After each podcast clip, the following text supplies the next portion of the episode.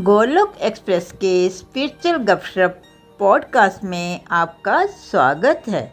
Golok express में आइए, दुख दर्द भूल जाइए। एबीसीडी की भक्ति में लीन होकर नित्य आनंद पाइए। हरी, हरि बोल। Ram Ram, Hare Hare. Hare Krishna Hare Krishna Krishna Krishna, Hare Hare Hare. Ram Hare, Ram Ram Ram, Hare Hare. Friends welcome all welcome to this weekend satsang Om नमो भगवते वासुदेवाय ओम नमो भगवते वासुदेवाय ओम नमो भगवते वासुदेवाय श्रीमद् भगवद गीता की जय Hare Krishna Hare Krishna Krishna Krishna Hare Hare Hare Ram Hare Ram Ram Ram Hare Hare busy to the body free as a soul Hari Hari बोल हरि हरि बोल transform the world by transforming yourself जय श्री कृष्ण जय Shri Hari friends welcome again welcome to this weekend satsang सबसे पहले आप सबको दिवाली की बहुत बहुत शुभकामनाएँ और आई होप आप सबकी दिवाली बहुत अच्छी रही होगी। You had a very happy and prosperous Diwali और जैसा आपको पता है हम दिवाली यू नो भगवान राम के अयोध्या वापस आने के लिए मनाते हैं और जब भगवान राम ने युद्ध जीत लिया था और वो वापस आ रहे थे तो उनका पुष्पक विमान वहाँ पे रेडी था। लेकिन भगवान ने कहा कि नहीं, मैं पुष्पक विमान में नहीं जाऊँगा। सबसे आगे मेरी सेना चलेगी, जो उनके वानर सेना थी, और सबसे पीछे राम भगवान चल रहे थे। तो हम जब बात करते हैं, बहुत सारी चीज़ें सीखने को मिलती है। तो लीडरशिप की एक सबसे पहली क्वालिटी होती है कि आप, जब आपको युद्ध लड़ना होता है, जब आपको कहीं पे फाइट करनी होती है तो आप सबसे आगे रहते हैं, और जब आपको क्रेडिट देना होता है तो आप सबसे पीछे चलते हैं। तो यह इस, उनके वापस आने में भी एक लर्निंग है। तो हम चाहे रामायण महाभारत पढ़े, इसका हम एक एक वर्ष को जब जैसे जैसे बार बार पढ़ते रहते हैं तो हमें उसमें नई नई चीज़ें सीखने को मिलती हैं, उसको हम और गहराई से समझना स्टार्ट करते हैं। इनफैक्ट रामायण में तो हम इतनी सारी बातें सीख सकते हैं, जैसे कि राम भगवान ने यू नो भगवान ने नेक्स्ट डे राजा बनना था अयोध्या नगरी का, लेकिन हुआ क्या? रातों रात उनको डिसीज़न लिया गया कि वो राजा नहीं बनेंगे उनको वनवास मिल गया। यू you नो know, हमारी लाइफ में छोटी मोटी प्रॉब्लम होती है और हम घबरा जाते हैं हम टेंशन में आ जाते हैं। अरे ये क्या हो गया? ये ऐसा क्यों हो रहा है? वैसा क्यों हो रहा है? पर जब राम भगवान के साथ उनकी सिचुएशन चेंज हुई सर्कमस्टांसिस चेंज हुई और ऐसा नहीं है कि एक दिन के लिए उनको वनवास जाना था या दो दिन के लिए।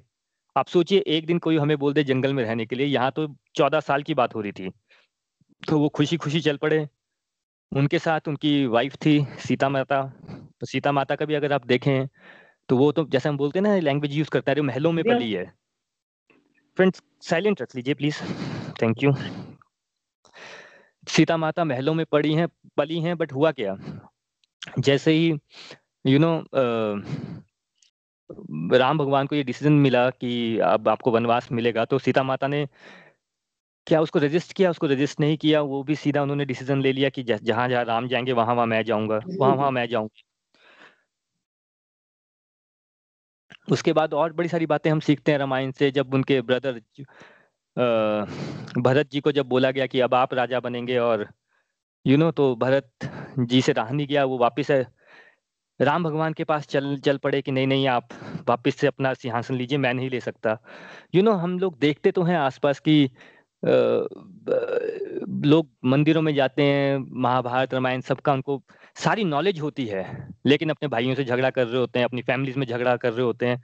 तो यू you नो know, एक लोगों का पर्सपेक्टिव भी गलत बन जाता है भक्ति की तरफ़। तो ये बात हमें सीखने को मिली है कि भाइयों का रिलेशन कैसा होना चाहिए। भाई जैसे ही भरत जी को पता चला कि राम भगवान चले गए वो वहाँ चले गए। और वहाँ पे उनको राम भगवान ने क्या बोला कि भाई तुम यहाँ क्या करने आए हो? बोले मैं मैं नहीं आपको लेने आया हूँ। तो बोले, नहीं, तुम अयोध्या में ही राज राज करो। तो भरत बोले, राम यहाँ पे है तो अयोध्या वहाँ कैसे हो सकती है? को म्यूट रख लीजिए प्लीज़ बाकी लोग को डिस्टर्ब होता है। थैंक यू सो मच तो राम ने कहा क्या कहा था राम भगवान ने? भाई, मन में राम होने चाहिए। फ़िज़िकल बॉडी का फ़र्क नहीं पड़ता। इससे हमें ये बात सीखने को मिलती है कि भाई, हम लोग सोचते हैं कि हम कहीं मंदिर में जाएँगे, कहीं पे यू नो हमारा रहता है कि हम कहीं धाम यात्रा करेंगे बट अल्टी बात अल्टीमेट बात यही होती है कि हमारे मन में भगवान होने चाहिए। जहाँ जिसके मन में भगवान है, उसका सब कुछ मंदिर ही है, उसका घर भी मंदिर है, उसकी लाइफ भी एक मंदिर बन जाती है। ये बातें हमें समझना बहुत ज़रूरी है। तो दिवाली के इस शुभ उपलक्ष्य में मैं प्रे करता हूँ हम सबके लिए, आपके लिए भी, अपने लिए भी कि प्रभु, ये जो आपकी बड़ी गहरी गहरी बातें होती हैं मुश्किल हो जाती हैं समझना, पर हम समझ सकें और इन चीज़ों को अपनी लाइफ में उतार सकें। तो चलिए, आज का सत्संग स्टार्ट करते हैं और आज हम लोग चैप्टर एट स्टार्ट करने वाले हैं। बहुत इंपॉर्टेंट चैप्टर है चैप्टर एट। और मैं हमेशा सबसे रिक्वेस्ट करता हूँ, जैसे कि कि सबसे पहली रिक्वायरमेंट है भगवान की, प्रभु की बातें समझना, वो है रेगुलरिटी अगर आप रेगुलर नहीं आ पा रहे हैं, अगर कोई एक्चुअल में सच में इशू है तब तो अच्छी बात है, कोई बात नहीं, उसको अटेंड करना बहुत ज़रूरी है, लेकिन अगर आप अपनी छोटी मोटी बातों को छोड़ नहीं पा रहे हैं और चाहते हैं कि भगवत ज्ञान भी मिल जाए तो वो थोड़ा सा डिफ़िकल्ट हो जाता है। अपने आप को आप चेक कीजिए इसमें। ये जो रास्ता होता है अध्यात्म का, ये, इसे हम हमेशा बोलते हैं सेल्फ रियलाइजेशन यानी कि आपको खुद को रियलाइज़ होना है। ये आपका रास्ता है, ये सबका अपना अपना रास्ता है, ये मेरा रास्ता या किसी और का रास्ता नहीं। अगर ऐसा होता तो हम बोलते योर रियलाइजेशन का पाथ है। It is self realisation questions भी आपके होंगे आंसर्स भी आपको मिलेंगे। आनंद भी आप ही को आएगा, लेकिन जो पहली कंडीशन है, वो है रेगुलरिटी जो व्यक्ति रेगुलरली इसे कर सक, कर पाता है, वही फिर भगवत ज्ञान को भी पा पाता है और भगवत आनंद को भी ले पाता है। तो चलिए चैप्टर एट का स्टार्ट करते हैं आज। चैप्टर एट का नाम है भगवत प्राप्ति, यानी कि अटेनिंग द सुप्रीम देखिए, भगवत प्राप्ति मतलब ये जो चैप्टर है ना, इसमें भगवान ने बहुत सारी मिसकंसेप्शंस क्लियर की हैं। देखिए, सबसे पहली मिसकंसेप्शन हम लोगों की क्या होती है? और आप लोगों ने ये सोसाइटी में देखा भी होगा कि जब किसी व्यक्ति का अंतिम समय आता है तो क्या बोलते हैं? कि अरे यार, इसका अंतिम समय आ गया है, चलिए अब इसको भगवत गीता सुना दो अठारवा अध्याय सुना दो अठारवा अध्याय सुना दो। ऐसा क्यों बोलते हैं? क्योंकि भाई, ऐसा क्यों नहीं बोलते कि पूरी भगवत गीता ही सुना दो? अंतिम समय है टाइम नहीं है उसके पास तो एक काम करो, उसको एटीन चैप्टर ही सुना दो। इसी से उसका भला हो जाए। तो इस चैप्टर में भगवान ने ये क्लियर किया कि ये मिसकंसेप्शन कहाँ से आ गई है? ठीक है। और वैसे ये बात समझना बड़ा आसान है कि सपोज़ कि यू नो जैसे हमारे एग्ज़ाम होते हैं, हमने तैयारी ना की हो तो हम एंड में क्या करते हैं कि यार इंपॉर्टेंट इंपॉर्टेंट चैप्टर कौन से हैं, उसके एग्ज़ाम दे देंगे। या फिर मार्केट में गाइड मिलती है कि गाइड पढ़ ले लो यार, हिंदी में कुंजी बोलते हैं। या फिर किसी फ्रेंड से पूछते हैं कि यार इंपॉर्टेंट इंपॉर्टेंट चैप्टर बता, मैं वो पढ़ के जाता हूँ कि भाई पास हो जाऊँ। तो वैसा ही है, जब व्यक्ति का अंतिम समय आता है तो हम ऐसी बात करते हैं कि उसको अध्याय पढ़ाया जाए, ताकि उसका कुछ भला हो जाए, वो पास हो जाए अपने जीवन में। तो ये उसका एक रीजन होता है। तो चलिए इस चैप्टर में ये एक मेन बात की है प्रभु ने। और ये जो मिसकंसेप्शन का आंसर दिया है प्रभु ने, वो ये दिया कि देखिए, आपने पूरा जीवन तो अगर प्रभु को याद नहीं किया, ठीक है तो आप अंतिम समय में कर लेंगे, इसकी क्या गारंटी है? पहला क्वेश्चन दूसरा किसको पता है कि वो कल शरीर छोड़ने वाला है? अभी कोविड आया पिछले you know six seven months में कितने लोगों की लाइफ चलेगी? किसको मालूम था कैसा हो जाएगा? तो ये जो मिसकंसेप्शन है ना कि जब अंतिम समय आएगा, जब मेरा टाइम आएगा, जब मेरी एज हो जाएगी, तब मैं सीखूँगा या तब मैं भगवत गीता पढ़ूँगा तो वो एक मिसकंसेप्शन है, वो हमारा मन हमें भटकाता है ऐसे ऐसे आंसर देके। अर्जुन जब भगवत गीता पढ़ रहा है तो वो कोई अस्सी साल का नहीं था। तो ये बात हमें समझनी चाहिए। प्रहलाद महाराज छह साल के थे जब उन्होंने, उनको प्रभु के दर्शन हो गए थे। तो ये सब चीज़ें हमारे सामने होती हैं, उनको हम अनदेखा करके लोगों की बातें सुनने लग जाते हैं, अपने मन को भटका लेते हैं। दूसरा, कैसा है ना कि बहुत मुश्किल होता है अंतिम समय में प्रभु को याद करना, क्योंकि हमारे मन की ट्रेनिंग नहीं हुई होती। देखिए, अभी बड़े सारे हमारे इस ग्रुप में यंग लोग भी हैं, थोड़े मिडिल एज भी हैं, कोई ओल्ड भी हो सकता है। भाई, एक डेढ़ घंटा, एक हफ़्ते में सत्संग होता है, उसमें बैठना कितना मुश्किल है? क्यों? ट्रेनिंग नहीं है ना। यही चीज़ अगर आपको नेगेटिव कोई करने को बोले, कोई बोले कि तुम यहाँ से जाओ भाई, पहले एक घंटा मे भी आधा घंटा चलो, किसी मल्टीप्लेक्स में जाओ, एक मूवी देख लो, कई बार बकवास मूवी लगी होती है, लोग उसको भी देखने बैठे रहते हैं तीन तीन घंटे। पाँच हज़ार रुपए भी खर्चते हैं, वो लोगों को लगता नहीं कि कुछ मेरा जीवन का जा रहा है, मेरे पैसे जा रहे हैं, मैं इसका किसी का भला कर सकता था या यू नो तीन घंटे मैंने अपने सर में दर्द लगा ली, वो किसी को कुछ तकलीफ़ नहीं होगी। किसी को आप बोलिए एक घंटा सत्संग में बैठ जाओ तो उसको बड़ी तकलीफ़ हो जाती है। क्यों? ट्रेनिंग बहुत, ट्रेनिंग नहीं हुई होती ना हमारे मन की। ये एक बड़ा इंपॉर्टेंट है। दूसरा, ट्रेनिंग नहीं होती, एक घंटा बैठ ही नहीं सकते, हम किसी की बात नहीं सुन सकते, हमारे अंदर लिसनिंग पावर ही चली गई है।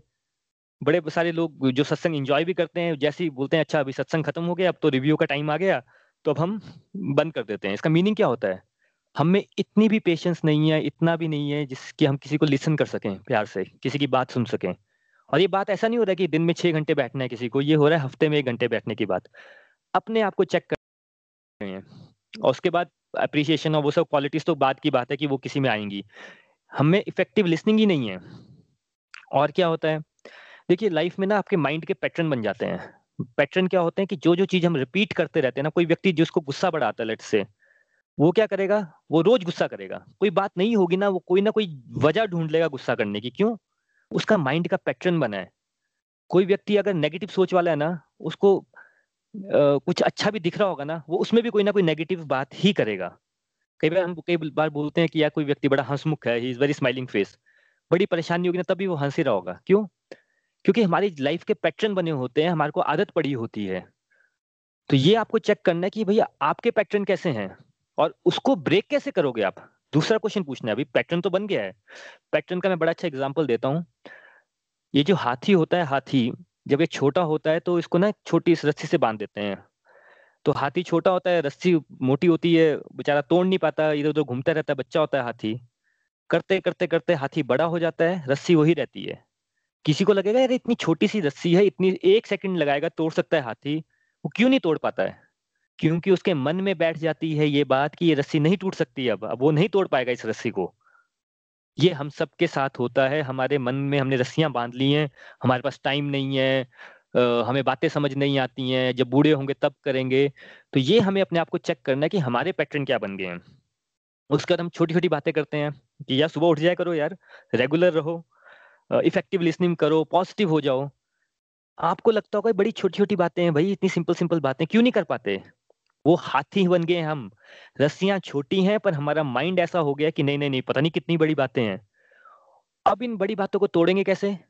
प्रैक्टिस करने से। सत्संग जब आप रेगुलर करते रहेंगे तो आपको आप में पेशेंस डेवलप होगी आप में कॉन्फिडेंस आएगा आप में यू you नो know, आप जब रिव्यू देंगे तो आपकी पब्लिक स्पीकिंग स्किल्स बढ़ेंगे। और बड़े सारे मैं आपको कितने सारे हमारे यहाँ पे लोग आते हैं जो एक एक दो दो महीना रहते हैं सत्संग में, उनकी लाइफ पॉजिटिव हो जाती है, वो अच्छा अच्छा फील करते हैं, लोगों से मिलते हैं, उनकी डीलिंग एबिलिटी बेटर हो जाती है डिसीज़न मेकिंग पावर अच्छी हो जाती है, उनका गुस्सा वुस्सा कम हो जाता है। और वहाँ पे वो क्या करते हैं, उनको लगता है कि अरे यार, ये तो सब तो चाहिए था, ये तो मिल गया। तो हो सकता है भगवत गीता इतना ही हो, और वो इसके बाद वापिस से दुनियादारी में चले जाते हैं, फिर पाँच छह महीने बाद डंडे पड़ते हैं, फिर वापिस आते हैं। इसी सत्संग में कितने सारे लोग ऐसे हैं।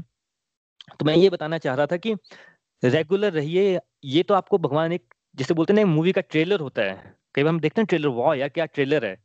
तो आप अपने आप से चेक कीजिए ना, अगर ट्रेलर इतना अच्छा लग रहा है तो मूवी कितनी अच्छी लगेगी? Right right? तो ये चीज़ें थोड़ी चेक करनी है। ये मैं आपको फिर बता रहा हूँ कि आप एक दो महीने जब सत्संग में रेगुलर रहेंगे, आप इतना पॉजिटिव चेंज देखेंगे, लेकिन उस पॉजिटिव चेंज को लोग क्या करते हैं कि जैसे ऑफ़िस में गए, अब सब बोलना स्टार्ट करेंगे तू तो बिल्कुल चेंज हो गया। क्या कर रहा है आजकल? तेरी बातचीत इतनी अच्छी होगी बॉस बोलेगा कि अरे तुम दो काम करते थे अभी छह काम कर ले रहे हो। तुम्हारे वर्क का यू नो जो इफेक्टिवनेस है, वो बहुत ज़्यादा बढ़ गई है। तो व्यक्ति क्या बोलेगा हाँ यार, मैं बहुत अच्छा हो गया हूँ, मैं और ज़्यादा काम कर लेता हूँ सो दैट मेरे को और ज़्यादा कुछ मिल जाए। और उस चक्कर में फिर उसका सत्संग, साधना, सेवा, सदाचार पीछे रह जाता है। तो ये बातें हमें चेक करनी है। चलिए, पहला श्लोक पढ़ते हैं, भगवत प्राप्ति चैप्टर एट का। श्लोक नंबर तीन से हम स्टार्ट करेंगे। भगवान ने कहा, अविनाशी और दिव्य जीव ब्रह्मा कहलाता है और उसका नित्य स्वभाव अध्यात्म या आत्म कहलाता है। जीवों के भौतिक शरीर से संबंधित गतिविधियाँ कर्म या सकाम कर्म कहलाती हैं। इसको एक्सप्लेन करने से पहले मैं एक बात वापस से बोल दूँ, जो लोग रेगुलर नहीं है, जो नए हैं, जो बीच में कम जुड़ते हैं, कुछ बातें समझ ना आए तो घबराना नहीं है, जितना समझ आ जाए उसी को अपने जीवन में उतारने का प्रयास करें और प्रभु से प्रेयर्स करते रहें कि उनकी कृपा होती है तो सब कुछ समझ आता है। देखिए, इस श्लोक में ना जैसे हम कोई बुक पढ़ते हैं तो उसमें एक स्टार्टिंग में लिखा होता है डेफिनेशन दी होती है कि इस शब्द का मीनिंग ये है, इस शब्द का मीनिंग ये है। तो ये जो वर्स है, इसमें दो तीन डेफिनेशन हैं जो बहुत अंडरस्टैंड करना इंपॉर्टेंट है। तो ये वर्स में एक्चुअली तीन डेफिनेशन दी गई हैं। एक है ब्रह्म, एक है अध्यात्म, एक है साकाम कर्म तो ब्रह्म मतलब जिसको हम इंग्लिश में ब्राह्मण बोलते हैं। ब्रह्म होता है आत्मा, जिसको हम आत्मा भी बोलते हैं, सोल बोलते हैं। एक्चुअली जो हम हैं, हम बोलते हैं ना, हम एक आत्मा है। ये जो हम अपने आप को जब स्टार्टिंग में फ़र्स्ट चैप्टर में पढ़ा था कि हम अपने आप को शरीर सोचते रहते हैं, लेकिन हम एक्चुअल में आत्मा होते हैं, जो सब कुछ एक्सपीरियंस कर रही है। शरीर तो हमें भगवान ने दिया है, अगले अगले जन्म में नया शरीर मिल जाएगा बट जो चीज़ एक्सपीरियंस कर रही है, जो अभी ये सत्संग सुन रहा है, जो अभी जिसको यू नो लाइफ जिसकी अच्छी चल रही है, उसको आनंद आ रहा है, जिसको दुख हो रहा है। कौन ये जो सब कुछ यू नो महसूस कर रहा है, वो भ्रम होता है। आपने वो एक बड़ा फ़ेमस जैसे उपनिषद की लाइन भी है अहम ब्रह्मास्मि, उसमें मेडिटेशन की जाती है अहम ब्रह्मास्मि, उसका मीनिंग क्या होता है?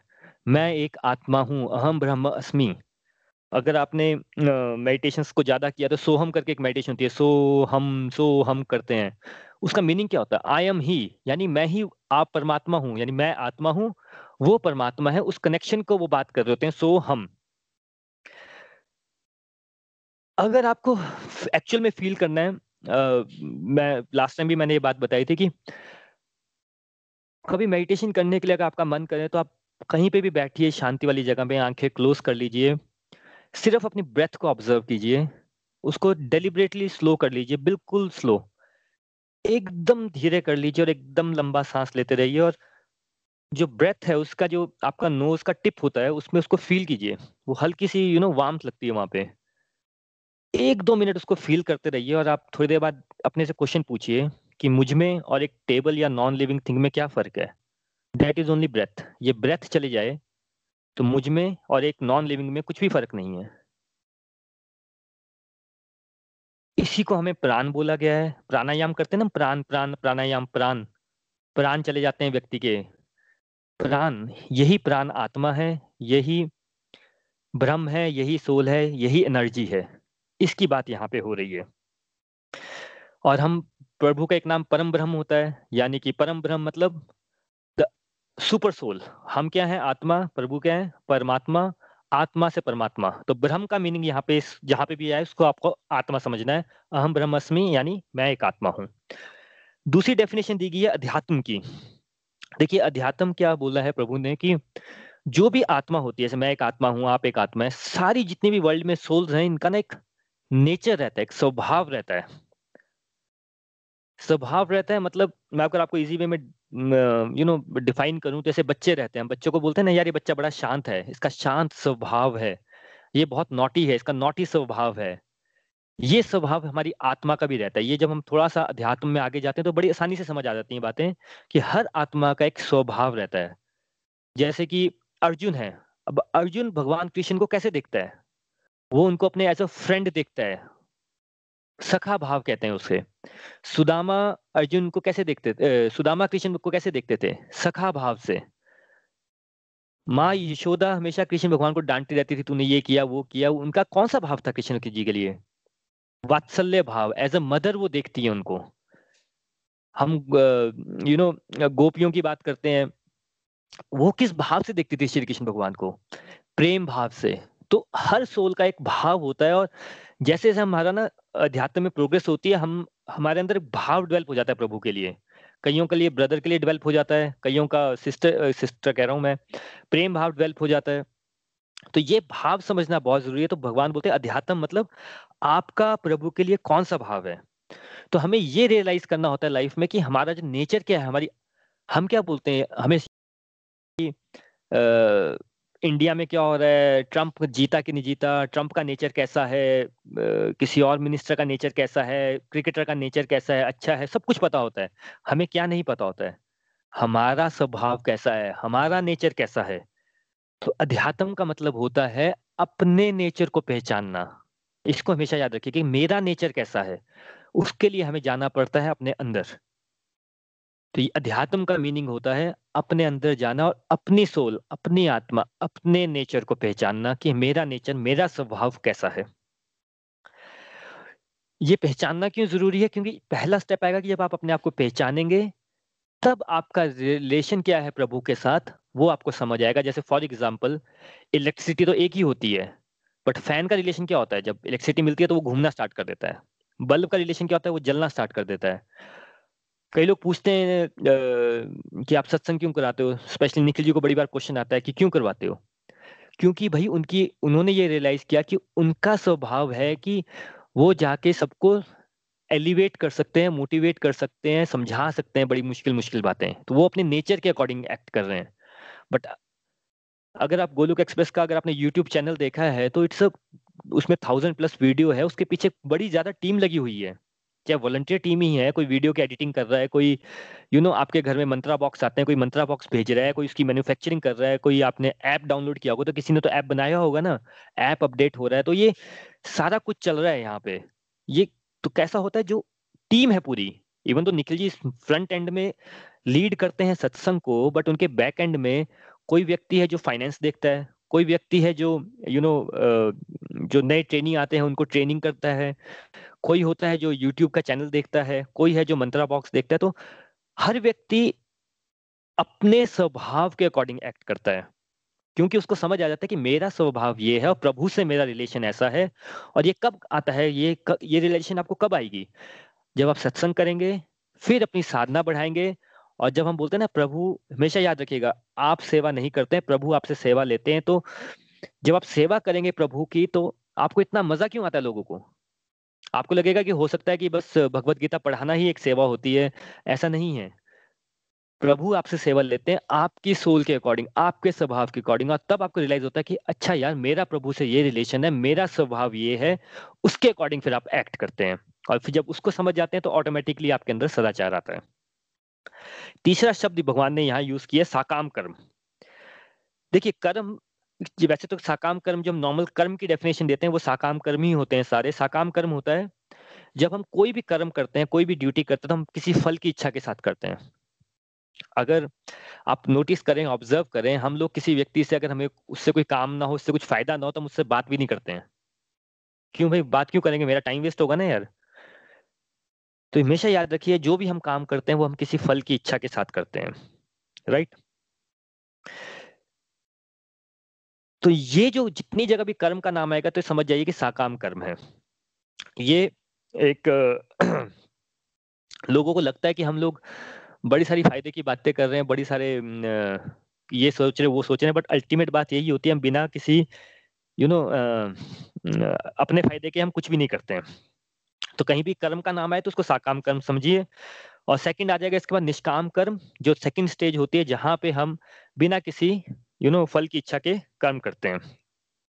तो प्रभु यहाँ बताते हैं कि जैसा आपके कर्म रहते हैं, उसके अकॉर्डिंग आपको नेक्स्ट जन्म में बॉडी मिलती है और ये साइकिल चलता रहता है। आपने कुछ कर्म किए, किसी का अच्छा रिज़ल्ट मिलना है, किसी का बुरा मिलना है, उसके अकॉर्डिंग आपका नेक्स्ट बर्थ होता है, वो साइकिल चलता ही रहता है। तो ये बात को समझना बहुत ज़रूरी है कि जितने कर्म होते हैं साकाम कर्म होते हैं।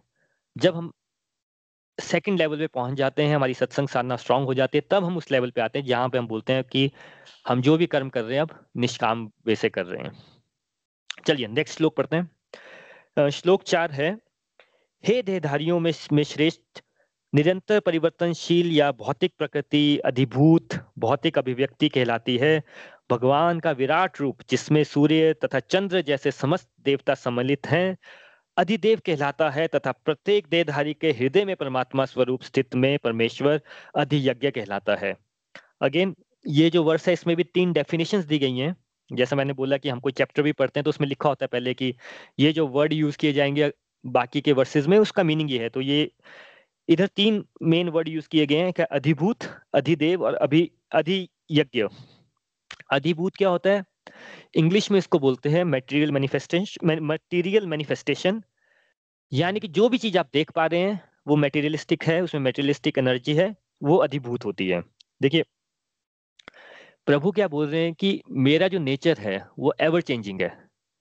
यानी कि जो एनर्जी है, वो एवर चेंजिंग है।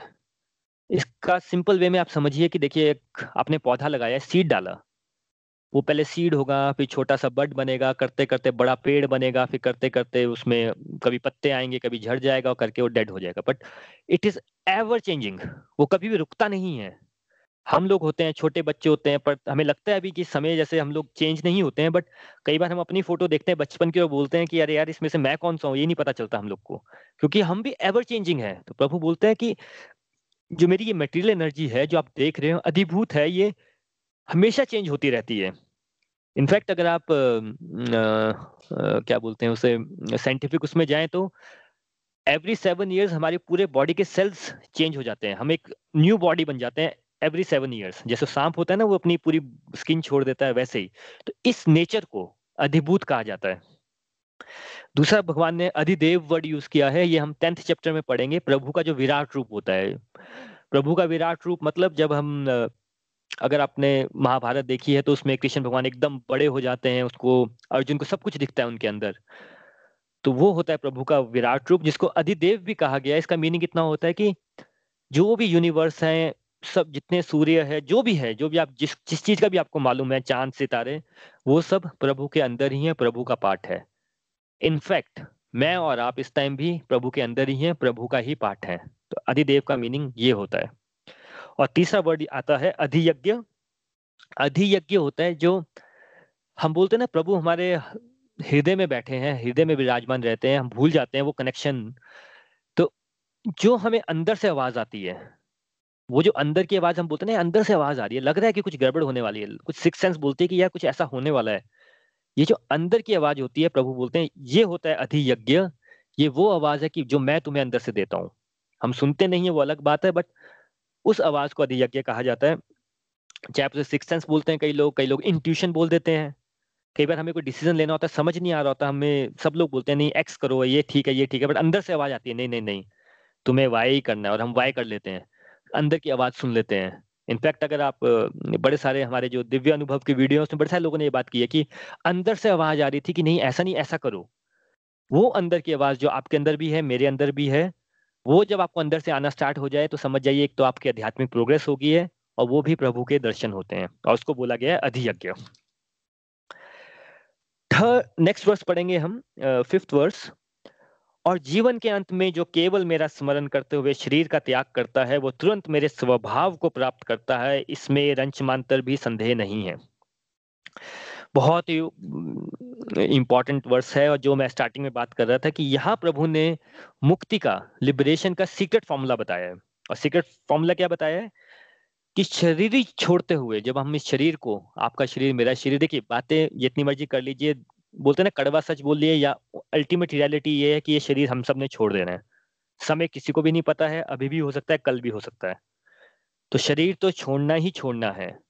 तो प्रभु बता रहे हैं कि शरीर छोड़ते हुए जो व्यक्ति सिर्फ़ मेरा स्मरण करता है, उसका जो उसका जो स्वभाव है उसको, वो वो मेरे को प्राप्त कर लेता है। इसका मीनिंग मैं दोबारा से ले लेता हूँ कि शरीर छोड़ते हुए जो मेरा स्मरण करता है, पहले पहले हाफ़ को समझ लेते हैं। देखिए, ये जो वर्ष है कि शरीर छोड़ते हुए जो मुझे स्मरण करता है, यहीं से वो बात आई है कि जब व्यक्ति की डेथ होने वाली होती है तो उसको भगवत गीता का अठारहवां चैप्टर सुना दो, अठारहवां चैप्टर सुना दो। ये तो वही बात होती है कि हमारे बच्चे ने कभी पढ़ाई की नहीं, अब नौ बजे एग्ज़ाम है तो छह बजे हम बैठ गए किताब लेके, भाई ये भी पढ़, ये भी पढ़, कुछ तो कर, कुछ तो कर, पास तो हो जा, पास तो हो जा। यहाँ से वो बात आती है अठारहवें चैप्टर की। पर आप मुझे एक बात बताइए, कोई बच्चा है, वो आया, उसने बोला कि भाई टीचर ने आज बोला है कि अगर टेंथ में हम लोग you know ninety plus marks ले आएँगे एग्ज़ाम्स में तो हमें ए वन कॉलेज मिलेगा एट्टी परसेंट लाएँगे तो ए टू कॉलेज मिलेगा। तो हम सब ऐसी बातें करते हैं। उसको ये बात तो समझ आ गई कि हाँ भाई एग्ज़ाम में अच्छे मार्क्स आ गए तो अच्छा कॉलेज मिलेगा। पूरा साल वो कुछ करता नहीं है और एग्ज़ाम में बैठ के math math math math science science science science physics physics physics करता रहेगा तो क्या हाल होगा उसका? एग्जैक्टली exactly सेम यही बात होती है, जब व्यक्ति शरीर छोड़ रहा है, उसका मन कहीं पे भटका हुआ है, उसको समझ नहीं आ रहा है, उसको आप बताए जा रहे हो भगवत गीता के अठारहवें चैप्टर में क्या लिखा है। वो वही बच्चा है जो एग्ज़ाम हॉल में बैठा और मैथ मैथ मैथ करे जा रहा है कि मैं पास हो जाऊँ। ये सोसाइटी का हाल है। देखिए डेथ क्या है? डेथ वही एग्ज़ाम है और जो हमारा लाइफ है, जो हम लाइफ जी रहे हैं, वो वो एक साल है जो हमें तैयारी करनी होती है रेगुलर तैयारी करनी होती है। जो मैं बोल रहा हूँ रेगुलर रहना क्यों ज़रूरी है? सिंपल सी बात है, जिस बच्चा, जो बच्चा रोज पढ़ाई कर रहा है, उसको एग्ज़ाम से कभी डर ही नहीं लगेगा। वो खुशी खुशी एग्ज़ाम में बैठेगा खुशी खुशी एग्ज़ाम देगा और खुशी खुशी वापस आ जाएगा। जिस जिस बच्चे ने नहीं पूरे साल पढ़ाई की है, उसका एग्ज़ाम में क्या हाल होने वाला है, वो वैसा ही है। तो ये जो बात समझना, अब देखिए, अभी कोई व्यक्ति बोलेगा तो बड़ा आसान काम है यार कि हमारी जब डेथ होगी तो हम राम राम राम करते रहेंगे तो हम तो मुक्ति को पा लेंगे। देखिए, भगवत गीता के जो वर्ष है ना, हम बोलते हैं ना हमेशा कि भाई ऐसे ही किसी को समझ नहीं आ जाता है क्योंकि दुनिया में 99 परसेंट लोगों के राजसिक और तामसिक गुण बहुत होते हैं। राजसिक मतलब सात्विक होता है जो मोड ऑफ़ गुडनेस, मैं इस पर ज़्यादा चर्चा नहीं करूँगा मे बी फोर्टीन चैप्टर में करेंगे बट हमारे अंदर या तो कंपटीशन की भावना बहुत होती है कि मैं उससे ज़्यादा बढ़ लूँ, मैं पैसा ज़्यादा कमा लूँ, मैं मैं मैं जो हम करते रहते हैं, या तामसिक की नेगेटिव चीज़ें करने की। तो इवन इतनी सिंपल सिंपल बातें भी लोगों को समझ ही नहीं आती, वो इसका भी मीनिंग गलत ले लेते हैं। तो सोसाइटी में जब आप देखते हैं कि किसी की डेथ होने वाली है उसको अठारह अध्याय पढ़ा रहे तो वो यहीं से आ रहा है, और जब आपकी आध्यात्मिक प्रोग्रेस होगी ना तो आपको लगेगा, यार, ये कैसे मूर्ख लोग हैं? ये कर क्या रहे हैं? कोई बच्चा जिसने पूरा साल पढ़ाई नहीं की, उसको आप बोलोगे, भाई, फटाफट आ, मैं तो आधे घंटे में पूरा बता देता हूँ कि कैसे एल्जेब्रा करते हैं या कैसे इंटीग्रेशन डिफ्रेंशिएशन करते हैं। तो आप क्या बोलेगे, तुम भाई बेवकूफ़ हो गए हो, अपना टाइम वेस्ट कर रहे हो। लेकिन भाई, अगर आपकी जब आध्यात्मिक प्रोग्रेस होगी तो आपको रियलाइज़ होगा कि दुनिया में सब लोग बेवकूफ़ जैसे ही रह रहे हैं। अगर आपको ये श्लोक अभी समझ आ रहा है कि हाँ यार, ये सिंपल सी बात बोलिए प्रभु ने, स्मरण करते रहो, प्रभु को याद करो तो प्रभु को प्राप्त कर लोगे। बस हमें करना कि अपनी सत्संग, साधना, सेवा, सदाचार बढ़ाना है। वेरी सिंपल और अब अपने आसपास देखिए तो लोग क्या बातें कर रहे हैं। इसको हम बोलते हैं मूर्ख, और वो होते हैं राजसिक और तामसिक प्रवृत्ति के लोग। क्योंकि कैसे ना हम लोग कभी किसी बात को गहराई से सोचते ही नहीं है। अभी देखिए मैं आपको एक और एग्ज़ाम्पल देता हूँ। आपका मन कमज़ोर है अगर, आप अंदर से वीक हैं तो आपके साथ क्या होगा? आपको किसी ने कुछ बोल दिया, आपके क्लोज किसी ने कुछ बोल दिया तो रात भर आप सोचते रहेंगे, उसने मुझे ऐसा बोला, उसने मुझे ये कह दिया, मैं ऐसा कर दूँगा, उससे तो मैं बदला लेके रहूँगा, मेरा टाइम आएगा तो देखना मैं क्या करता हूँ। रात भर आपको नींद ही नहीं आएगी। राइट? अगर आप अंदर से स्ट्रांग है, आपका सत्संग साधना स्ट्रांग है, आपके अंदर सात्विक गुण भर है तो आप बोलोगे, भाई, उसका कर्म जो उसने बोला, मेरा कर्म है हरे कृष्णा हरे कृष्णा, आप हरे कृष्णा करेंगे और जाके सो जाएँगे। आपको रत्ती भर फ़र्क नहीं पड़ेगा। ये भी आध्यात्मिक प्रोग्रेस का साइन होता है। तो आप चेक कीजिएगा कि आपके साथ कैसा हो रहा है। आप ऐसा तो नहीं, आप दो साल पुरानी, पाँच साल पुरानी स्कूल की बात कॉलेज की बात याद करके अभी तक बदले की भावना में जल रहे हैं। तो यानी आपकी आध्यात्मिक प्रोग्रेस नहीं हो रही है। आप सिर्फ़ दिखावे के लिए सत्संग साधना कर रहे हैं।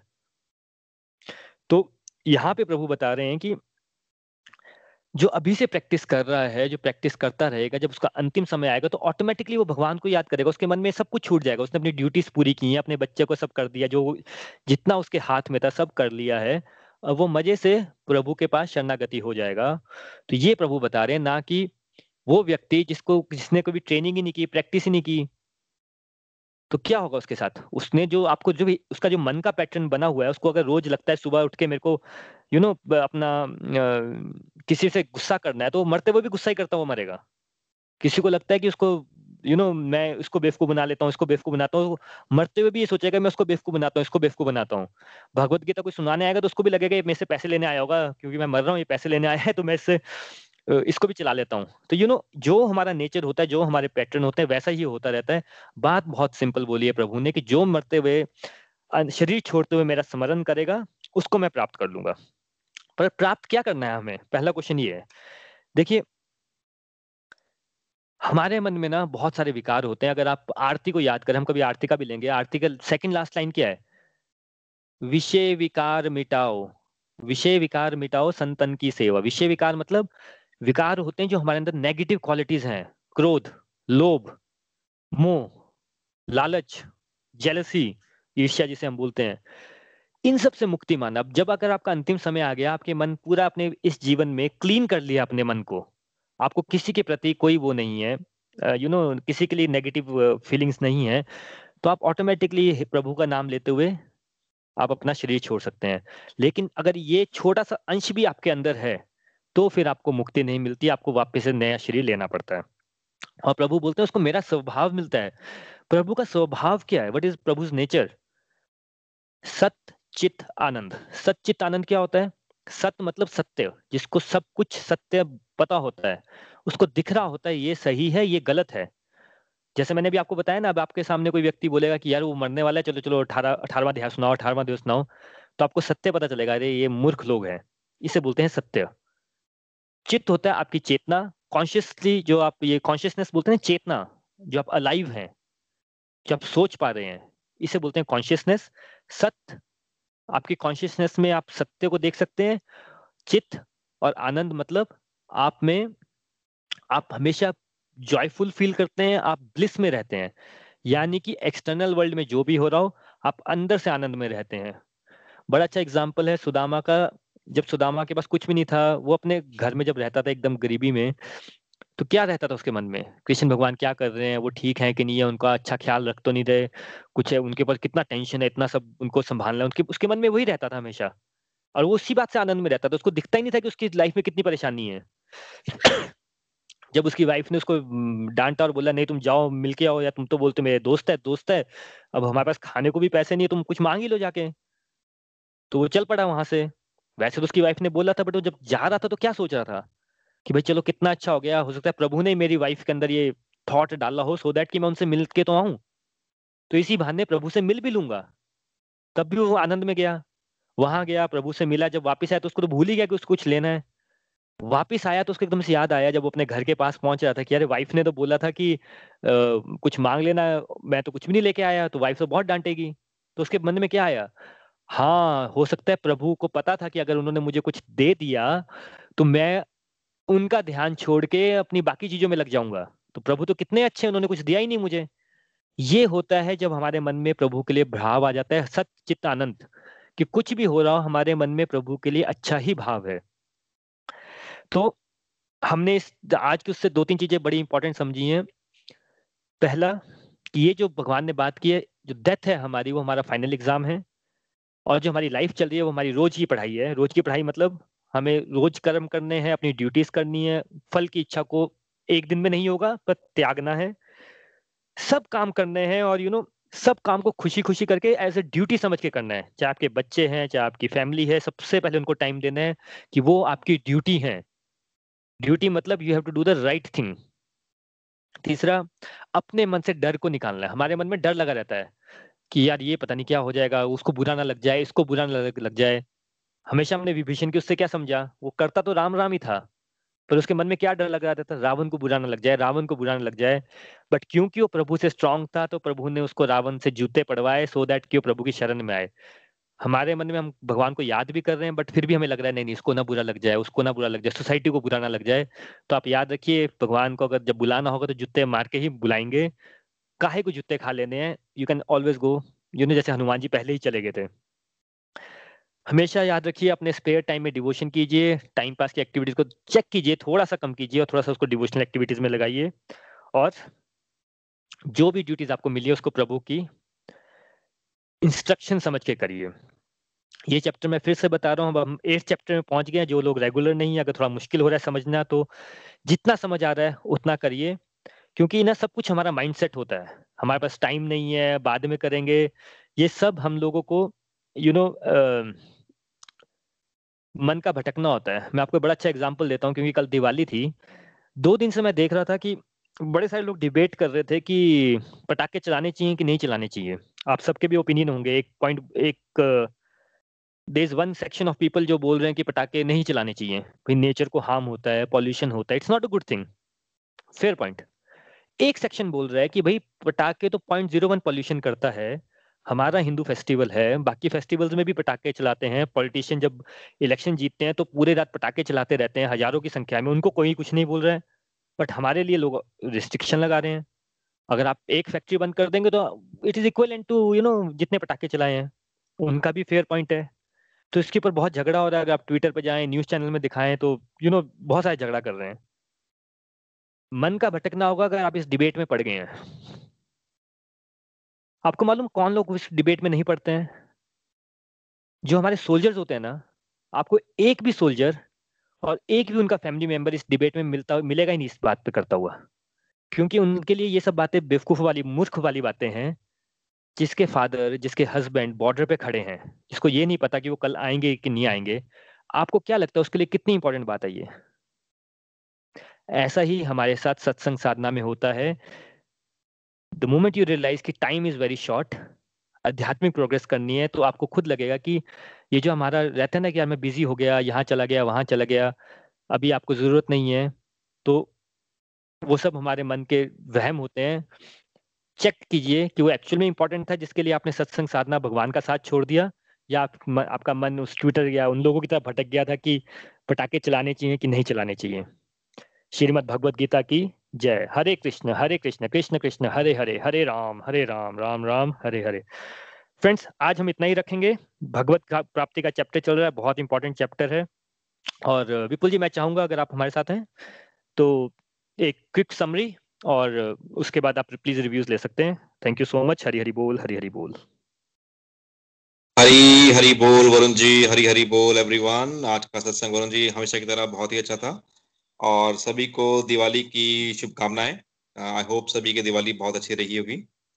तो आज का सत्संग में वरुण जी आपने बात करी सबसे पहले तो ब्रह्म की बात की। तो ब्रह्म जो है, वो है आत्मा, ठीक है? हम लोग बात करते हैं ना कि एक वर्ड है, अहम ब्रह्मस्मि।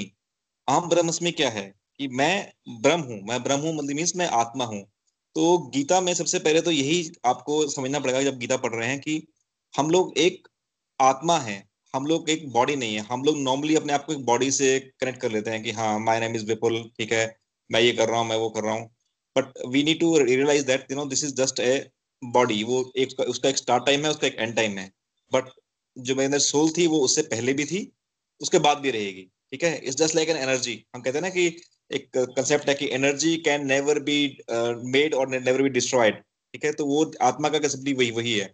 It can never be created nor be destroyed so आत्मा को ना तो क्रिएट किया जा सकता है, ना ये डिस्ट्रॉय डिस्ट्रॉय होती है। तो आत्मा हमेशा रहेगी। तो हमें ये गांठ बात के बात रखनी है कि we are a soul we are not a body उसके बाद आपने बात करी अध्यात्म की, ठीक है? अध्यात्म का क्या होता है कि अध्यात्म is like no nature everybody has a different nature इसको एक्सप्लेन ऐसे ऐसे करते हैं कि आत्मा सभी के अंदर आत्मा है, लेकिन सभी का नेचर डिफरेंट है। इसको आपने बहुत अच्छे से एग्ज़ाम्पल से एक्सप्लेन किया कि जैसे कि इलेक्ट्रिसिटी आती है, कि बिजली आती है तो बिजली से you can light a bulb वही बिजली है। There you can also light a fan ठीक है? उसी बिजली से फ़ैन चल रहा है, ठीक है? उसी बिजली से आपका माइक्रोवेव चल रहा है तो वही बिजली कहीं पे आपको गर्मी दे रही है, कहीं से आप, उसी बिजली से कहीं आपके, आप किसी एसी को ठंडक मिल रही है, किसी कोई कोई फ़ैन की तरह घूम, कोई घूम रहा है तो it's like nature so despite of having the same energy between us everybody would having would be having a different nature तो वो हमारा अध्यात्म हो गया। और उसके बाद आपने बात की सकाम कर्म सकाम कर्म, कर्मा की, कि जो हमारे कर्म हैं, जो हम सकाम, कर्म जो होते हैं, जो हम बात करते हैं, कर्म हमेशा सकाम कर्म होते हैं, ठीक है? कि हम हमेशा सोचते हैं कि ये कर्म करूँगा, उसके एक्सपेक्टेशंस ये होगी, उसके बाद ये होगा। तो हमारा नाइन आउट से कि हंड्रेड परसेंट हम जो भी काम करते हैं, कुछ ना कुछ एक्सपेक्टेशन के साथ करते हैं। हम लोग ऑफ़िस से काम कर रहे हैं कहना सोचते हैं कि हाँ ठीक है यार, ये बॉस को अच्छा लगेगा, या मेरे को प्रमोशन मिलेगी। घर में कोई काम करते हैं तो मुझे अप्रिशिएशन मिलेगी। खाना बनाने सोचते हैं कि अच्छा somebody will realist this somebody will say कि हाँ यार दिस वेरी वेरी गुड तो डेट इज़ कॉल्ड सकाम कर्मा जो कि हम लोग कर्मा करते हैं। लेकिन जो नेक्स्ट लेवल है, जो नेक्स्ट लेवल ऑफ़ कर्मा है डेट इज़ निष्काम कर्मा निष्काम कर्मा इज़ लाइक कि कर्म करना, लेकिन उसकी फल की इच्छा मत करना करना।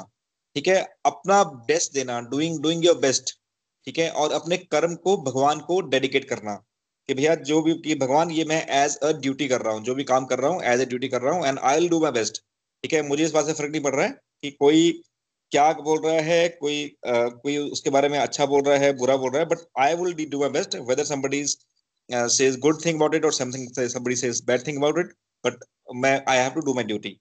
So that is uh, निष्काम कर्मा उसके बाद बात की आपने आदिभूत की। आदिभूत क्या है कि आदिभूत इज़ दिस मेटेरियल मैनिफेस्टेशन जैसे कि एग्जांपल लेते हैं बॉडी का। ठीक है हमारी बॉडी है वी वर बॉर्न ठीक है?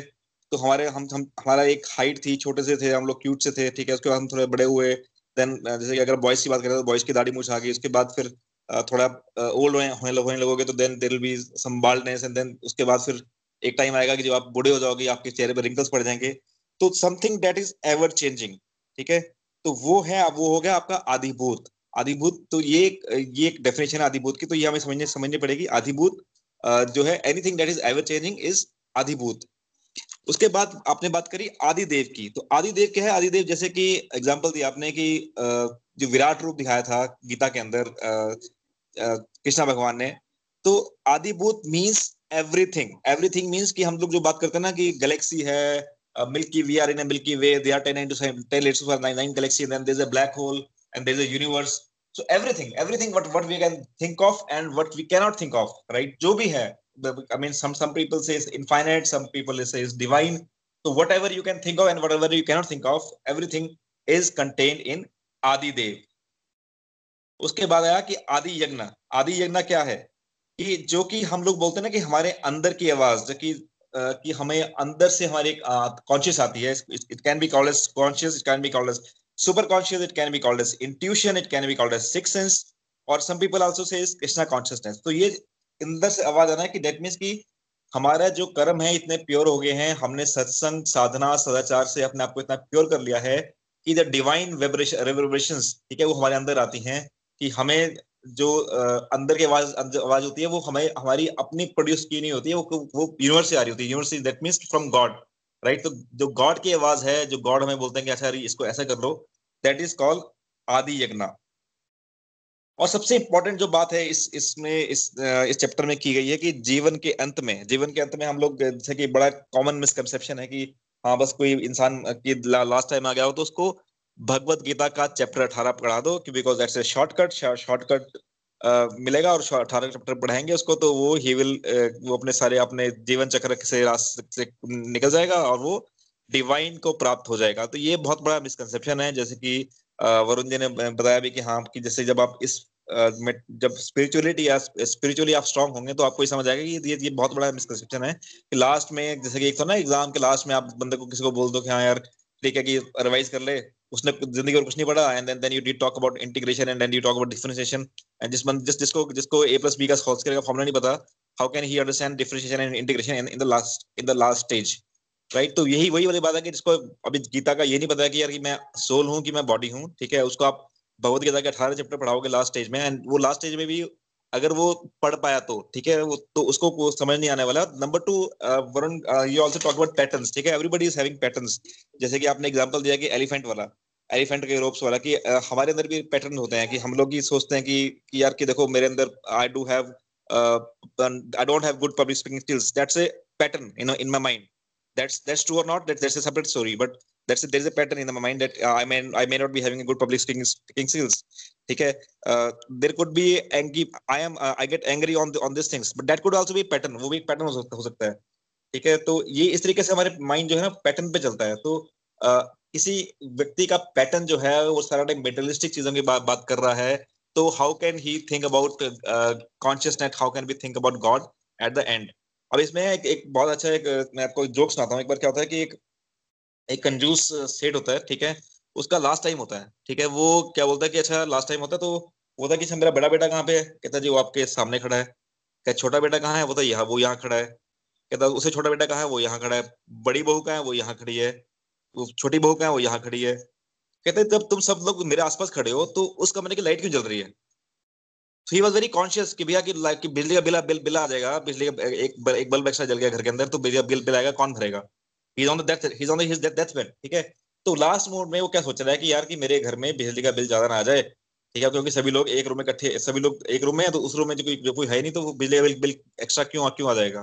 ठीक है? इसमें एक और बड़ा अच्छा एग्ज़ाम्पल है कि भरत का। तो किंग जो भरत जो जो बहुत बड़े बड़े किंग हुए थे, भरत किंग हुए थे, ठीक है? तो वो क्या था कि जब उन्होंने लास्ट टाइम आया उनका तो उन्होंने वानप्रस्थ को की तरफ़ प्रस्थान किया ठीक है? वो भगवान के बहुत बड़े भक्त थे भगवान का भगवान में लगे रहते थे भगवान की पूजा करने अर्चना करने। लेकिन लास्ट मोमेंट उनके लास्ट टाइम से पहले कुछ ना उनको एक उन्होंने देखा कि कोई एक कोई शेर आया और शेर एक ना शेर एक हिरन की आ, मदर को उसने का भक्षण कर लिया। कुछ ना उसको हिरन की मदर को खा लिया और हिरन बच गया। उसका हिरन का शावक बच गया। तो उस उन्होंने फिर ना उसको बचाया शावक को और अपने कुटिया में ले आए ठीक है? और उसकी उसका सोचा कि चलो ठीक है इसकी मदर तो है नहीं तो मैं ही उसकी एज ए मदर उसकी सेवा करता हूँ और उनकी उसकी उसकी बहुत सेवा की उसने उसकी और वो आ, शावक के साथ वो हिरण के बच्चे के साथ वो खेलने लगे। तो इतना उनको अटैचमेंट होगी इसकी इतना अटैचमेंट होगी हिरण के बच्चे के साथ अटैचमेंट होगी कि जब वो उनकी जब वो अंतिम समय आ गया तो वो उस टाइम भी हिरण के बारे में सोच रहे थे कि यार इसको मैं मैं चले जाऊँगा तो हिरण का क्या होगा? इस, इसको कौन देखेगा कौन संभालेगा? तो उसका रिज़ल्ट क्या हुआ कि नेक्स्ट जन्म में वो हिरण बने। ठीक है तो उसके बाद ये स्टोरी चलती है कि हाँ हिरण बने लेकिन लेकिन लेकिन सिंस उन्होंने बहुत अच्छे कर्म किए थे तो वो हिरण जो थे वो साधु संतों के आश्रम आश्रम के आसपास ही घूमते थे। ठीक है और फिर वो हिरण बन के भी सत्संग करते थे। उसके बाद फिर अगेन अगेन उनका जन्म हुआ जिसका नाम था जिसमें उनको बोलते हैं कि ये जड़ भरत बन के बन के आए थे। और उस टाइम उन्होंने फिर सोचा कि उनको पता उनको पता था कि मेरे पिछले जन्म में मेरे साथ क्या हुआ है तो उन्होंने फिर माया के उसमें चक्कर में पड़े ही नहीं। वो कोई भी उनको कुछ बोलता था तो वो बोलते थे कि मुझे कुछ समझ नहीं आ रहा, मैं आया, मुझे कुछ कुछ नहीं पता। तो वो ना बिल्कुल पागल की तरह अपने आप को दिखाते थे आउटसाइड वर्ल्ड को कि मैं मैं पागल हूँ, मैं कुछ मुझे कुछ नहीं पता। अंदर ही अंदर वो भगवान का मैनिफेस्टेशन करते थे, भगवान की आराधना करते थे, ठीक है? फिर उसके, उस जन्म के बाद उनको उनको अपना ये जीवन चक्र से, करके साइकिल से मुक्ति मिली। तो ये बहुत ही इंपॉर्टेंट है कि हम लोग, जो हम लोग पूरे साल में करेंगे, पूरे मतलब कि पूरे लाइफ लॉन्ग करेंगे वही हम चीज़ें लास्ट में कर सकते हैं। अगर हमने सत्संग, साधना, सेवा सदाचार नहीं अपनाया है, नहीं किया है तो देर इज़ नो गारंटी कि हम लोग लास्ट में वो सब चीज़ें कर सके। इसमें एग्ज़ाम्पल एक और भी आता है, महात्मा गांधी का। अगर आपने कभी महात्मा गांधी की मूवी देखें या कुछ भी देखें तो उसमें दिखाते हैं कि महात्मा गांधी को लास्ट में जब शॉर्ट किया था तो उनके मुँह से हेराम निकला था। तो हेराम निकलना इज़ नॉट ए कॉन्सिडेंस ठीक है? वो वो तभी निकल सकता है कि जब आप पूरा टाइम कि जब भी जब भी वो स्पिरिचुअलिटी में उन्होंने स्टार्ट किया होगा maybe span of twenty twenty five years तो वो उस टाइम पे गीता पढ़ते थे, वो अपने स्पिरिचुअल प्रैक्टिस करते थे तो इसीलिए उनके मुँह से हेरा निकला। अदरवाइज़ जैसे कि महात्मा गांधी की बात करें तो he was a political guy right तो उनके माइंड से कुछ और निकल सकता था कि हाँ इंडिया पाकिस्तान कुछ भी एनीथिंग बट देन हेरा निकला उनके मुँह से, क्योंकि वो he was spiritually very very inclined तो इसलिए वो अपने माइंड से हेरा निकाल पाए। तो इसमें, इस चैप्टर में सबसे बड़ी लर्निंग ये है कि हम जिस मर्ज़ी एज में हो, हम लोग कई बार सोचते हैं कि यार कि मैं तो I am very young for devotion ठीक है? सम पीपल से कि I am too old for devotion तो डिवोशन जो है डिवोशन के लिए कोई एज नहीं है। जब भी आपको मौका मिले, और आई थिंक जितने भी हम लोग सत्संग में हैं तो I think we should be very very feeling very very blessed ठीक है, कि हमें एक मौका मिला है सत्संग ज्वाइन करने का, एक मौका मिला है अपनी लाइफ को इम्प्रूव करने का, एक मौका मिला है जीवन चक्र के साइकिल से निकलने का, ठीक है, ये हमारा ही जीवन चक्र है। अगर हम इसको अच्छे से जिए, अपने अपने लाइफ के अंदर सत्संग, साधना सेवा और सदाचार को इनकलकेट करें ठीक है? तो हम लोग एक तो हम हमारी लाइफ वैसे इस इस जीवन में भी काफ़ी ट्रांसफॉर्म होगी ठीक है? कि हमारे जैसे कि वरुण जी ने बताया कि स्किल्स बहुत इंप्रूव हो जाएँगे जैसे कि आ, हमारे जो कहते हैं ना कि there could be public speaking skills productivity और भी जो हमारे जो होते हैं ना नेगोशिएशन स्किल्स ठीक है? वो सब इंप्रूव होंगे। तो स, और ये इस इस जन्म में उसका फ़ायदा मिलेगा मिलेगा लेकिन जब when when the last time आएगा तो लास्ट टाइम में भी हम भगवान की भक्ति कर पाएँगे, भगवान की भक्ति कर पाएँगे, भगवान की याद कर पाएँगे। And there is a possibility अगर हमारा सत्संग, साधना, सेवा, सचार स्ट्रांग होगा उस टाइम पे तो हम लोग जीवन चक्र के साइकिल से भी मुक्ति पा पाए। तो ये सबसे बड़ी लर्निंग थी सत्संग की। तो इसके बाद हम सत्संग के नेक्स्ट पड़ाव पे चलते हैं, जो कि है रिव्यू तो आई वुड सजेस्ट कि आप अपना रिव्यू कोई भी अपना रिव्यू देना चाहेगा, कोई भी अपने अपना कोई, किसी का कोई क्वेश्चन है, किसी का कोई डिवाइन एक्सपीरियंस है कोई अपना भजन गाना चाहता है कोई कुछ भी बताना चाहता है तो if the stage is open if you can just speak on whatever you wish to say Hari Hari बोल हरी हरी बोल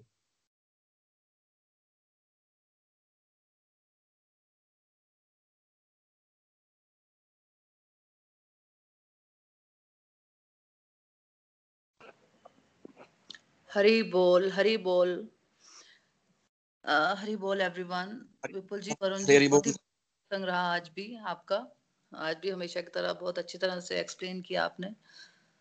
तो मैं थोड़ा सा आ, अपना रिव्यू दूँगी कि पहले आपने समझ सबसे पहले ये समझाया फ़र्स्ट श्लोक में कि ब्रह्म क्या है? ब्रह्म है आत्मा जो हम है है ना? एनर्जी जो हमारे अंदर है ना? उसको हम आत्मा कहते हैं तो वो ब्रह्म है। फिर आपने बताया कि अध्यात्म क्या है? अध्यात्म मतलब उस आत्मा का नेचर उसका जो एक यूनिक जो स्वभाव होता है, उसको हम अध्यात्म कहते हैं।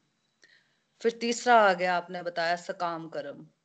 सकाम कर्म ऐसे कर्म, ऐसी एक्टिविटी जो हम फलों की इच्छा से करते हैं, जिसकी वजह से हमें शरीर धारण करना पड़ता है। देखो अगर अच्छे कर्म करेंगे, फलों की इच्छा से करेंगे तो भी हमें उसको मतलब भोगने के लिए नेक्स्ट जन्म लेना पड़ता है। फिर बुरे कर्म करेंगे फलों की इच्छा फल तो मिलेंगे ही तो उसको भोगने के लिए हमें आना पड़ता है। लेकिन जब हम निष्काम कर्म करते हैं मीन्स डिवाइन कर्म करते हैं भगवान की सेवा भाव वाले कर्म के जो भी, कर्म मैं कर रही हूँ अब इसका फल भगवान के हाथ में है है ना? उसमें फलों की इच्छा नहीं होती तो वो फिर डिवाइन कर्म कहलाते हैं। उसमें हमें फिर इस जन्म मृत्यु के साइकिल से मुक्ति मिल जाती है।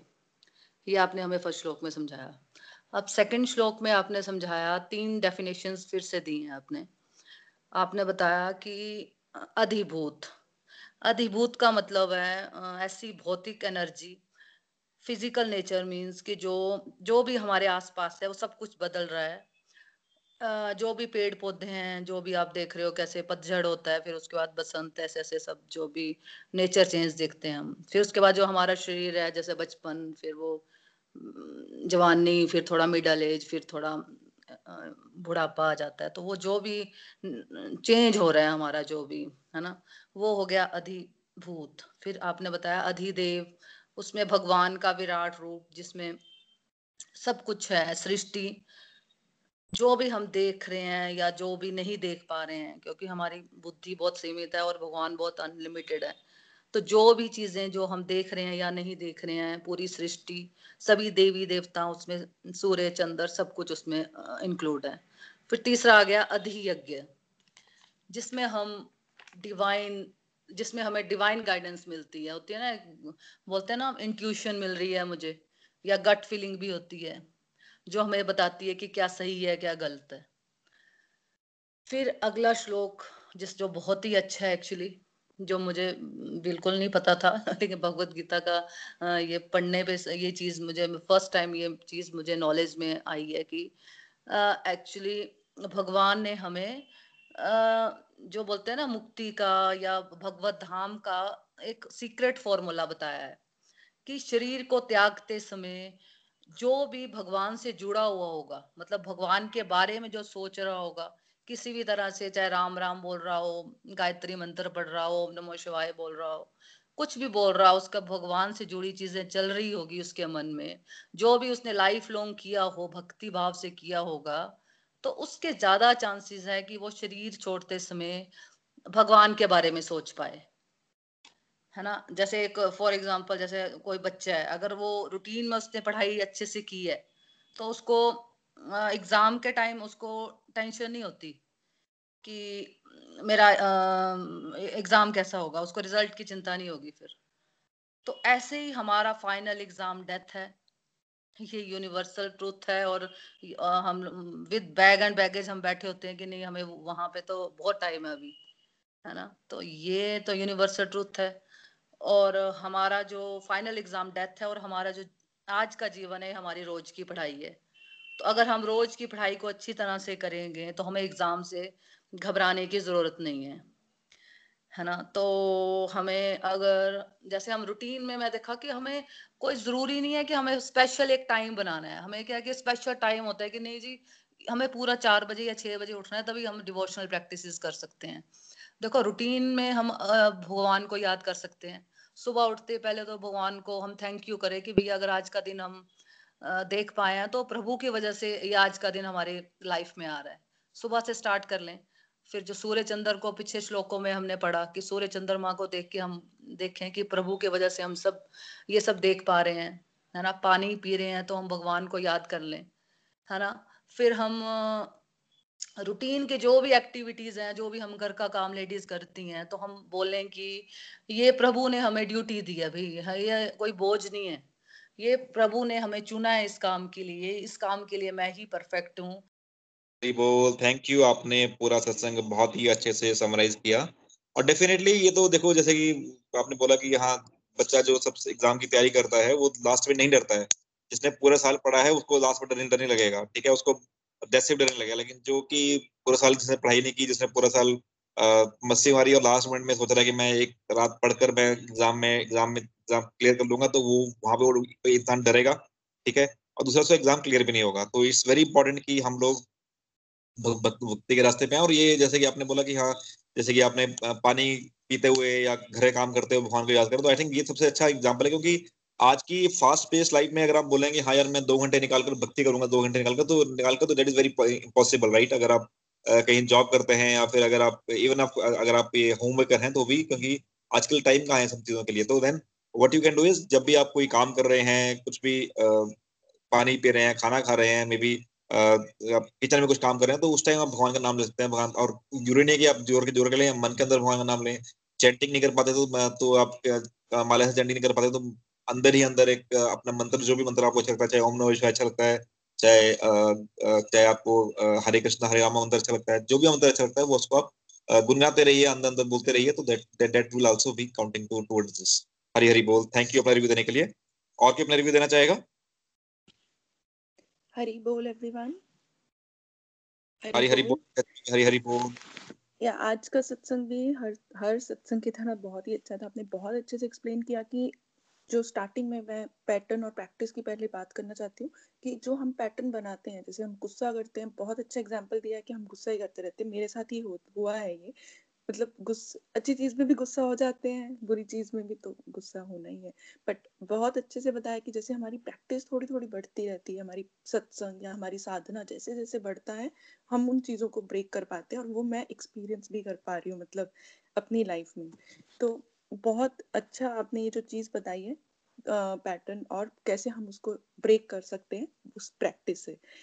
और फिर आपने जो तीन श्लोक आज एक्सप्लेन किए हैं, जिनमें आपने पूरी डेफिनेशन दी है, मैं दोबारा नहीं रिपीट करूँगी बट बहुत अच्छे से वर्ड्स जो आपने समझाए हैं, जो कभी सुने भी नहीं होते हैं कि ब्रह्म अत्यात्म, अत्याधम, सकाम करम, निष्काम करम, अतिभूत, अधिदेव और अधियज्ञ।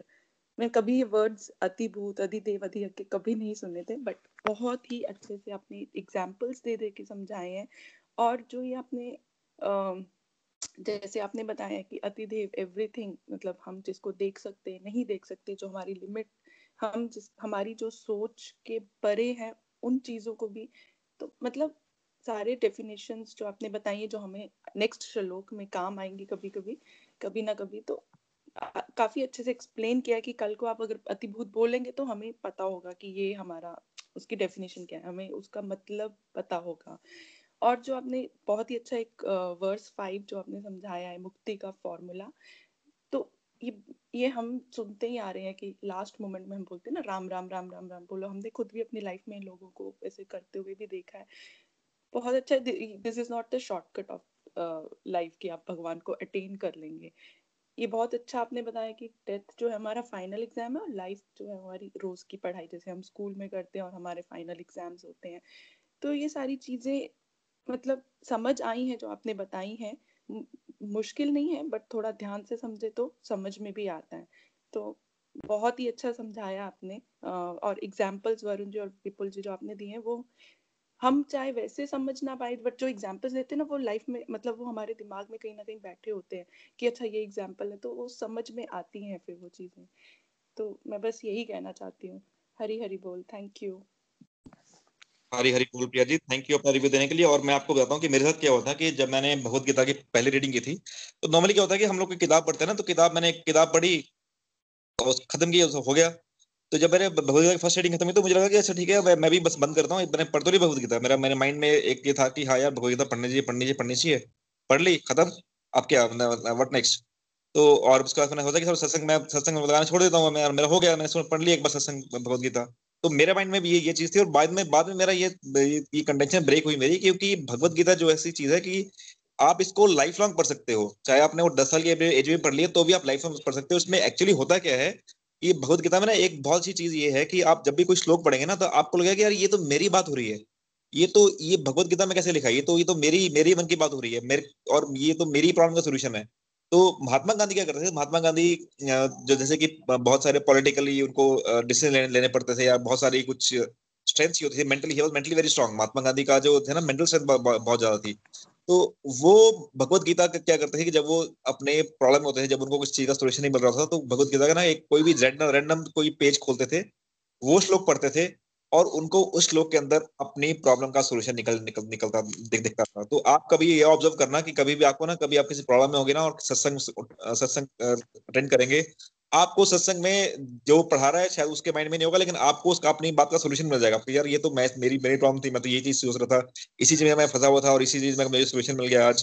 तो भगवत गीता की that's a beauty of Bhagavad Gita. तो इसलिए कहते हैं कि रेगुलर होना है, ये नहीं है कि भगवत गीता आपने बार पढ़ ली तो उसके बाद खत्म उसके बाद वापस गो बैक टू वर्क नहीं। इट्स लाइक कि it has to be regular practice Bhagavad Gita का मतलब आप चाहे अठारह बार पढ़े, बीस बार पढ़े, सौ बार पढ़े तो भी आपको ये फल देते रहेगी। ये आपका एक तरह से ना, जैसे कहते हैं ना कि कल्प तरु होता है ना, कल्प तरु वो ऐसा वृक्ष होता है कि जिससे आपको हमेशा ही जो जो कभी सूखता नहीं है, और जब भी, जो भी आपकी इच्छाएँ हैं आपको हमेशा पूरी करता रहेगा। तो ऐसा नहीं कि आपको, आपने एक बार फल खा लिया तो उसके बाद आपको उसकी हेल्प नहीं मिलेगी।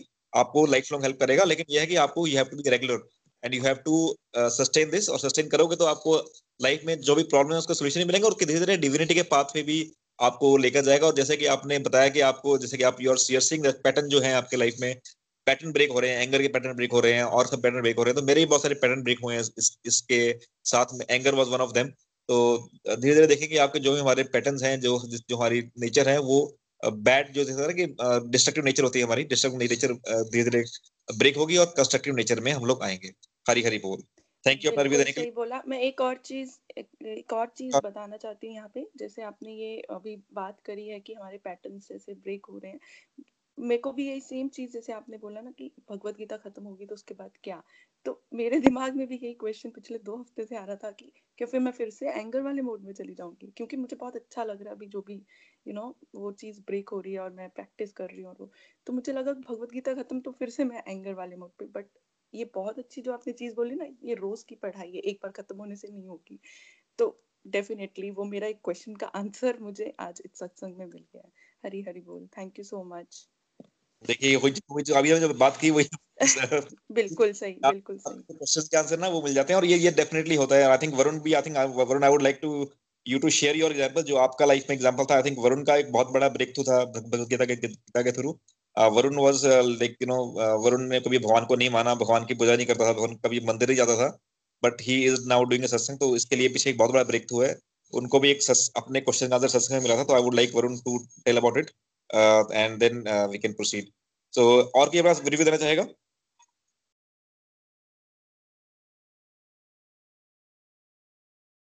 हरी हरी बोल। वैसे एक ना, एक पैटर्न ये भी होता है हमारे अंदर कि पब्लिक स्पीकिंग का, कि हमारे अंदर एक पैटर्न है कि या कि पता नहीं मैं बोलूँगा तो पता नहीं लोग क्या सोचेंगे, या, लेकिन ये जो इसका एक्चुअल क्या होता है कि ये लोग कोई नहीं सोचता, ये हम लोग ही सोचते हैं। ये हमारे अंदर एक नेगेटिव पैटर्न है कि हाँ मैं कुछ बोलूँगा, लोग मेरे को जज करेंगे, लोग मुझे बोलेंगे, लोग मेरे मन में क्या बोलेंगे, लोग लोग मेरी हँसी उड़ाएँगे। लेकिन यहाँ पे फ़र्स्ट ऑफ़ ऑल फ़र्स्ट यहाँ पे हम लोग, एक तो फ़र्स्ट ऑफ़ ऑल किसी को जज नहीं करेंगे, ठीक है? ये आपके, अपने अंदर के डर हैं जो पब्लिक स्पीकिंग के, वो खोलेगा, ठीक है? तो आई वुड सजेस्ट कि ये भी एक ब्रेकिंग ऑफ़ पैटर्न है नेगेटिव पैटर्न है ये भी कि हम तो सोच लेते हैं कि हम लोग अपना रिव्यू नहीं ना ना दें क्योंकि लोग क्या सोचेंगे? आई थिंक ये भी आप इसके थ्रू इस सत्संग के थ्रू आप ये पैटर्न भी ब्रेक कर सकते हैं अपना। हरी हरी बोल। कोई अपना रिव्यू देना चाहेगा?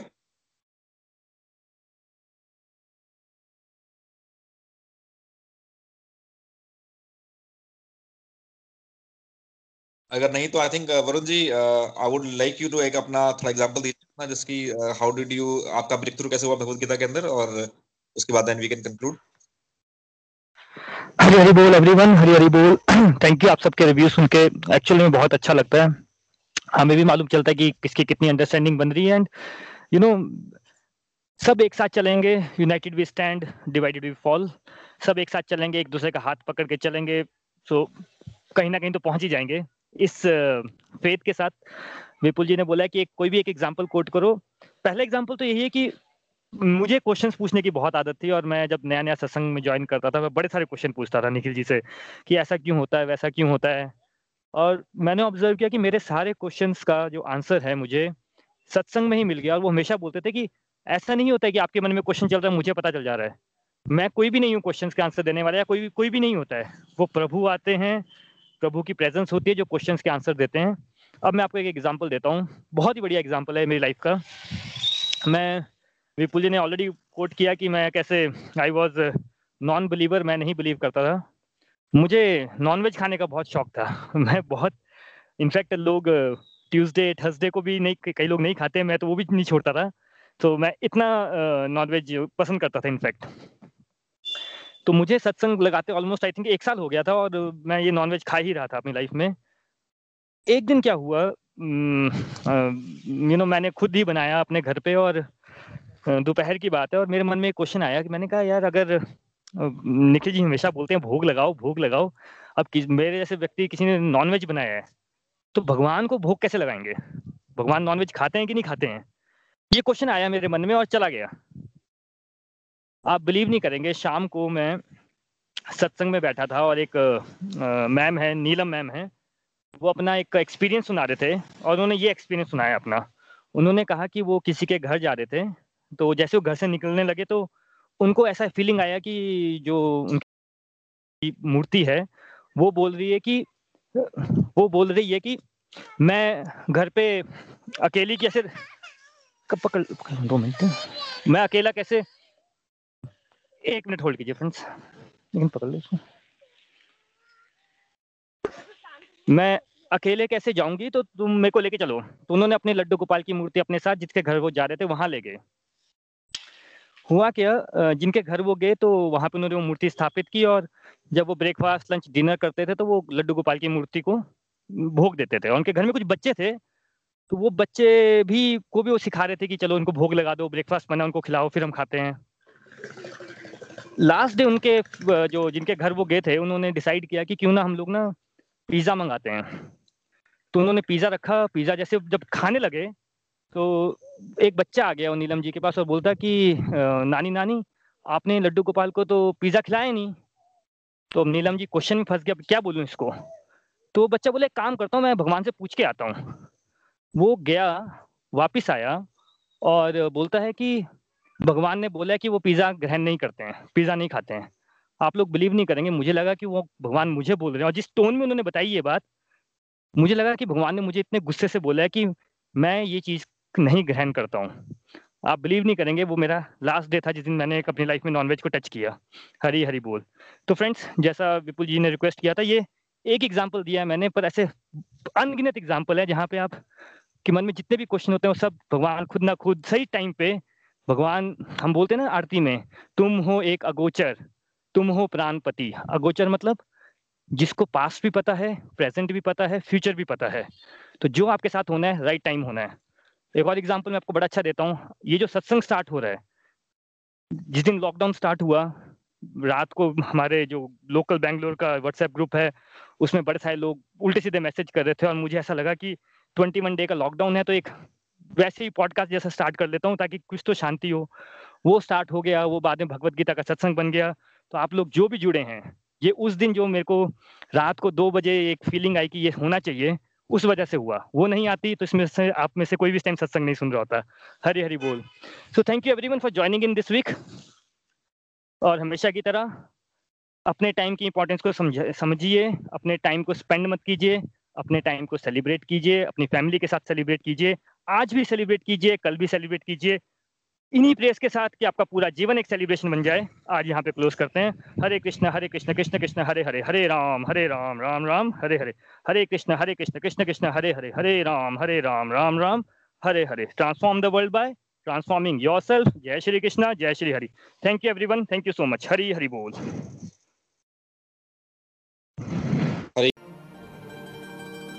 गोलोक एक्सप्रेस से जुड़ने के लिए आप हमारे email address info at the rate Golok express dot O R G द्वारा संपर्क कर सकते हैं। आप हमारे व्हाट्सएप नंबर या Telegram number seven zero one eight zero two six eight two one से भी जुड़ सकते हैं। आप हमसे फेसबुक पेज और यूट्यूब चैनल के माध्यम से भी जुड़ सकते हैं। हरी हरी बोल!